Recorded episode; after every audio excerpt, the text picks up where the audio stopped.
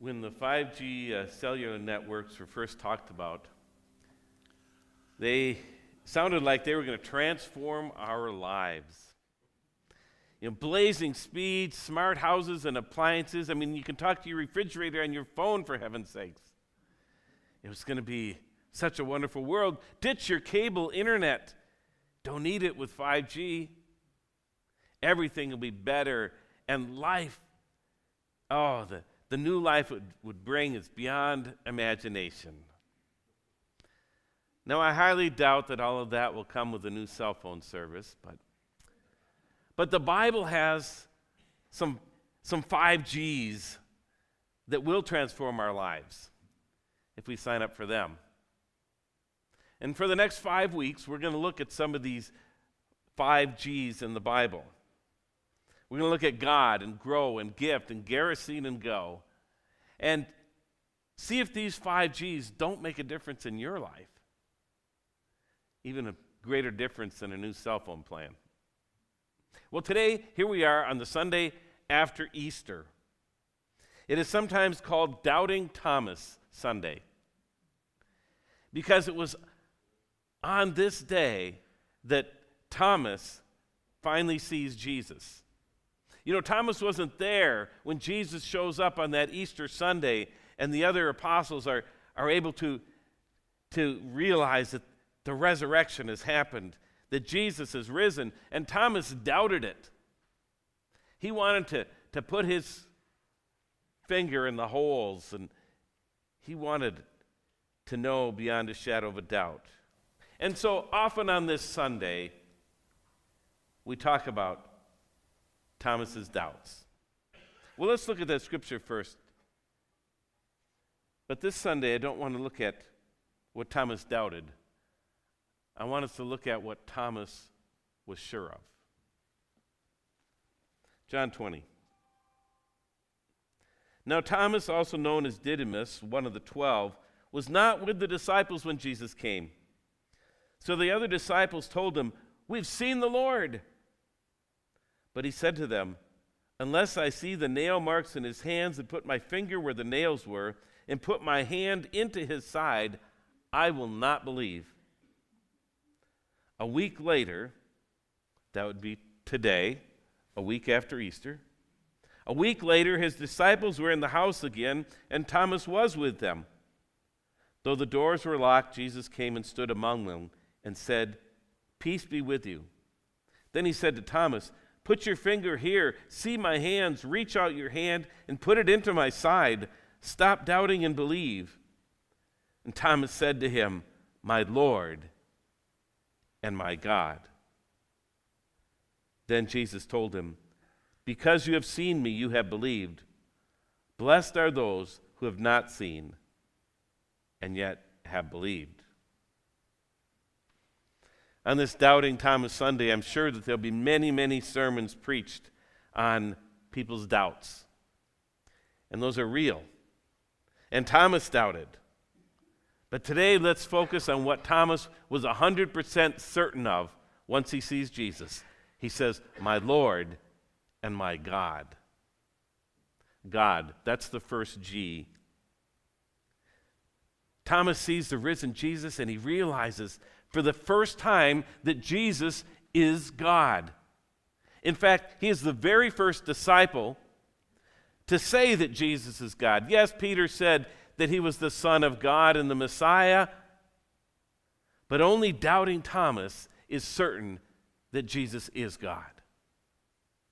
Which is really kind of odd.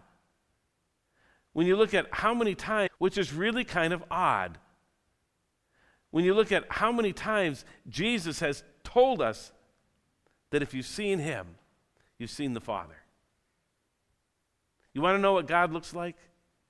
Look to Jesus. We just heard, Give me Jesus. Well, we've got Jesus. And in Jesus, we can see what God is like. Philip wanted to see God. He asked Jesus that specifically. And Jesus says, You've already seen him. Philip said, Lord, show us the Father, and that will be enough for us. Jesus answered, Don't you know me, Philip? Even er, after I've been among you such a long time, anyone who has seen me has seen the Father. How can you say, Show us the Father? Don't you believe that I am in the Father and the Father is in me? The words I say to you, I do not speak on my own authority. Rather, it's the Father living in me who is doing his work. Believe me when I say that I am in the Father and the Father is in me, or at least believe on the evidence of the works themselves. If you've seen Jesus, you've seen God. In John 5 19, Jesus gave them this answer Very truly, I tell you, the Son can do nothing by himself. He can do only what he sees his Father doing, because whatever the Father does, the Son does also. A few years ago, author Monica Parker interviewed kids for her books OMG How Children See God. And she wanted to know what children thought God was like. And of course, she got some very, very interesting answers. Gabby, age seven, says, God has giant ears so he can hear everything we're saying. And Uma, age 11, says, To believe in God, you have to imagine. God does anything you can imagine. And Johnny, age 7, said, God wears one side pink with a skirt and the other side blue with pants. I don't know. But the most interesting thing to me, it is Parker's own recollection of what her son said to her that prompted her to write the book in the first place. When her son Remy was seven years old, he asked her, Who is God? Now, how would you answer that question? How would you answer the question, Who is God? How would Thomas answer that question? Parker told him that, that God is inside of everything, from spiders to trees to people. And Remy went away and he slept on it. And the next morning he was so excited. And he said, Mom and Dad, I know who's seen God. And his disbelieving parents said, Who? Doctors. God lives inside of everything. So my doctor has seen God when he cuts people open. Well, that's not Thomas's answer. Jesus gives Thomas a chance to look inside of him, to literally reach inside the cut in his body, but it's not to see God inside. Thomas has already seen God in the risen Jesus. And as Jesus stands in front of him, he says, My Lord and my God. If you want to know about God, look at Jesus. I have an old picture of my dad and, and Dora, his favorite 4 H sheep. This picture sits on the bookshelf, uh, and every time I look at it, I see my nephew. I never saw my dad as a young 4 H'er, but I saw my nephew, and they look so much alike. So does my brother kind of goes both ways. I, I was looking at my brother the other day and remarking, oh, he looks so much like my dad. My dad's been gone for many years. But if you want to know what my dad looks like, look at my nephew or my brother. And you want to know what God looks like? Look at Jesus. Because Jesus is God. Little Caleb, age 10, put it this way God is like Jesus because God is Jesus. God is also like the Holy Spirit because he's the Holy Spirit too. This kid will be a seminary professor before long, you can just tell. he's got this down. So, why does it matter though? Because we all have our God, doubts about God sometimes. We wonder if God cares I mean, Pastor Julie mentioned Ukraine. We see the destruction that goes on and on again, and we say, Does God even care about this world? And we wonder if, if God forgives us. I mean, could God forgive even us after what we've done? We wonder how powerful God is. Why does it look like evil is winning? We want to know about God. How can we be sure about God? Well, because Jesus has already shown us God. Those who have seen Jesus have seen God. Now, that seems like uh, maybe technically it sounds like a bummer because we haven't seen Jesus, at least not like Thomas. Most of us haven't seen Jesus come stand in front of us and say, Stick your hand in my side. We don't get to see Jesus like Thomas did on that Sunday after Easter. But in the stories of the Bible, we can see what Jesus did and said. And in seeing this way, we can be confident about God. Remember, Jesus told Thomas, Blessed are those who haven't seen and yet have believed. So if you're wondering if God cares, well, look at Jesus. A little word search reveals how often the Bible talks about Jesus' compassion and his love. Matthew 9, verse 36. When he saw the crowds, he had compassion on them because they were harassed and helpless, like a sheep without a shepherd. Matthew 14, 14. When Jesus landed and saw a large crowd, he had compassion on them and healed their sick. Matthew 15, 32. Jesus called his disciples and said, I have compassion for these people because they've already been with me three days and have nothing to eat. I don't want to send them away hungry or they may collapse on the way. John 15, 9. As the Father has loved me, so I have loved you. Now remain in my love. 1 John 4, 9.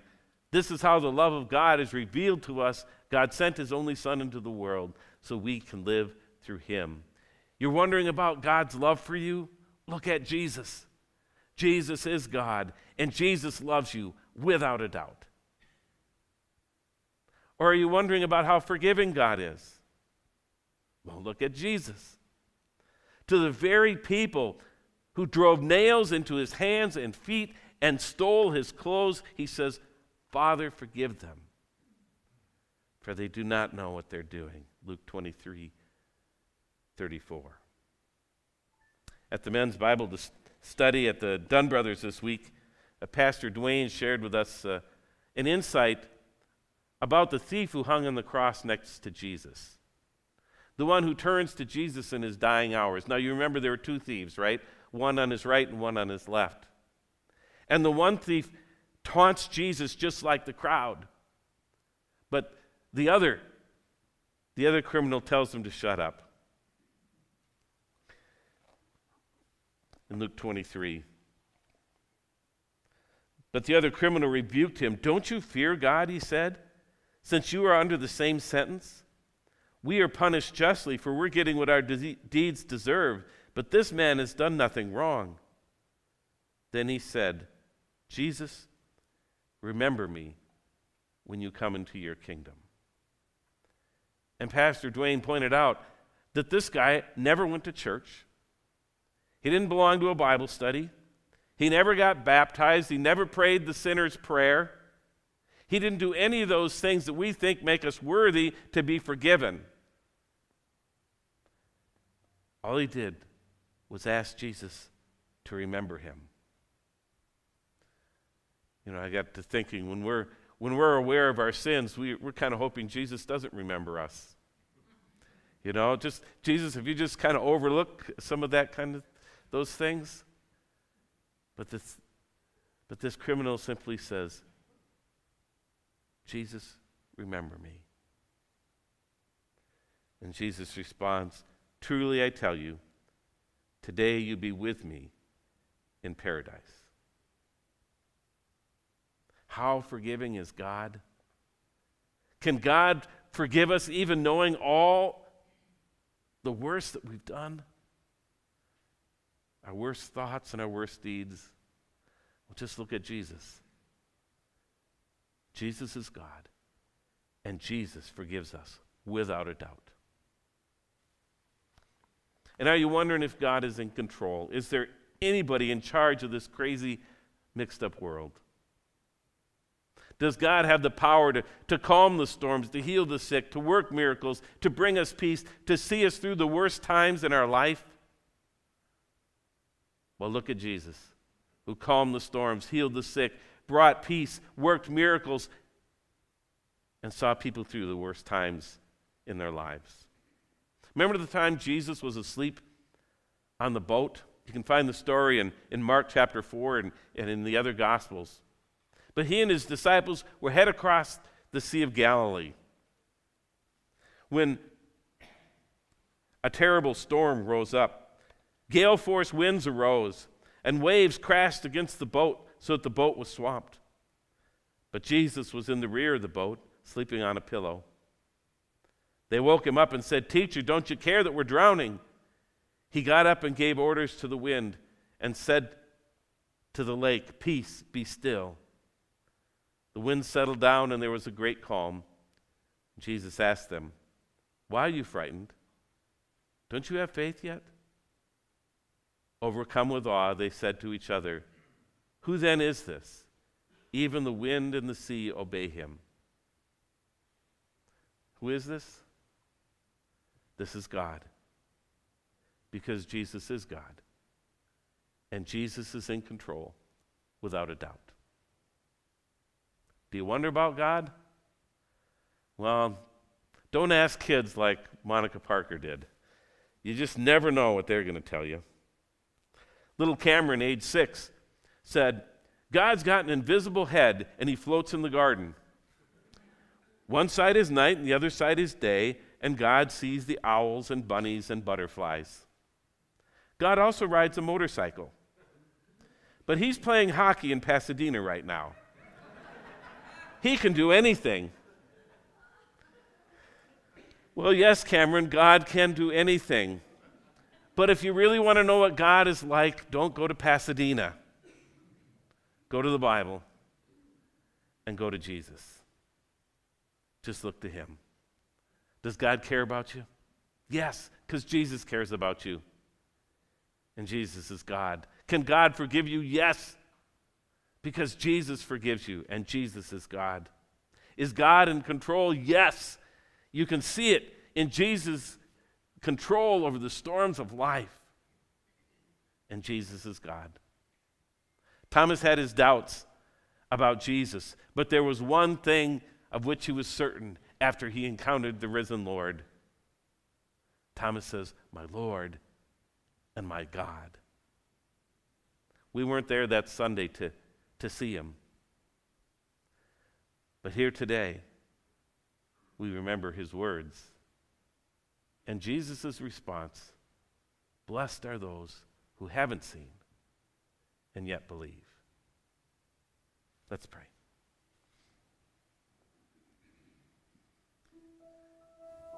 Oh Lord, there are so many times when when we do doubt Maybe we don't doubt that you exist, but we doubt that you care or that you could forgive us or that you're in control. Remind us again of the stories of Jesus. How you've proved yourself over and over again as the worker of miracles the bringer of peace, the calmer of storms, the forgiving Lord, and the one who promised us paradise. Lord, may we be able to say with Thomas this Sunday, My Lord and my God.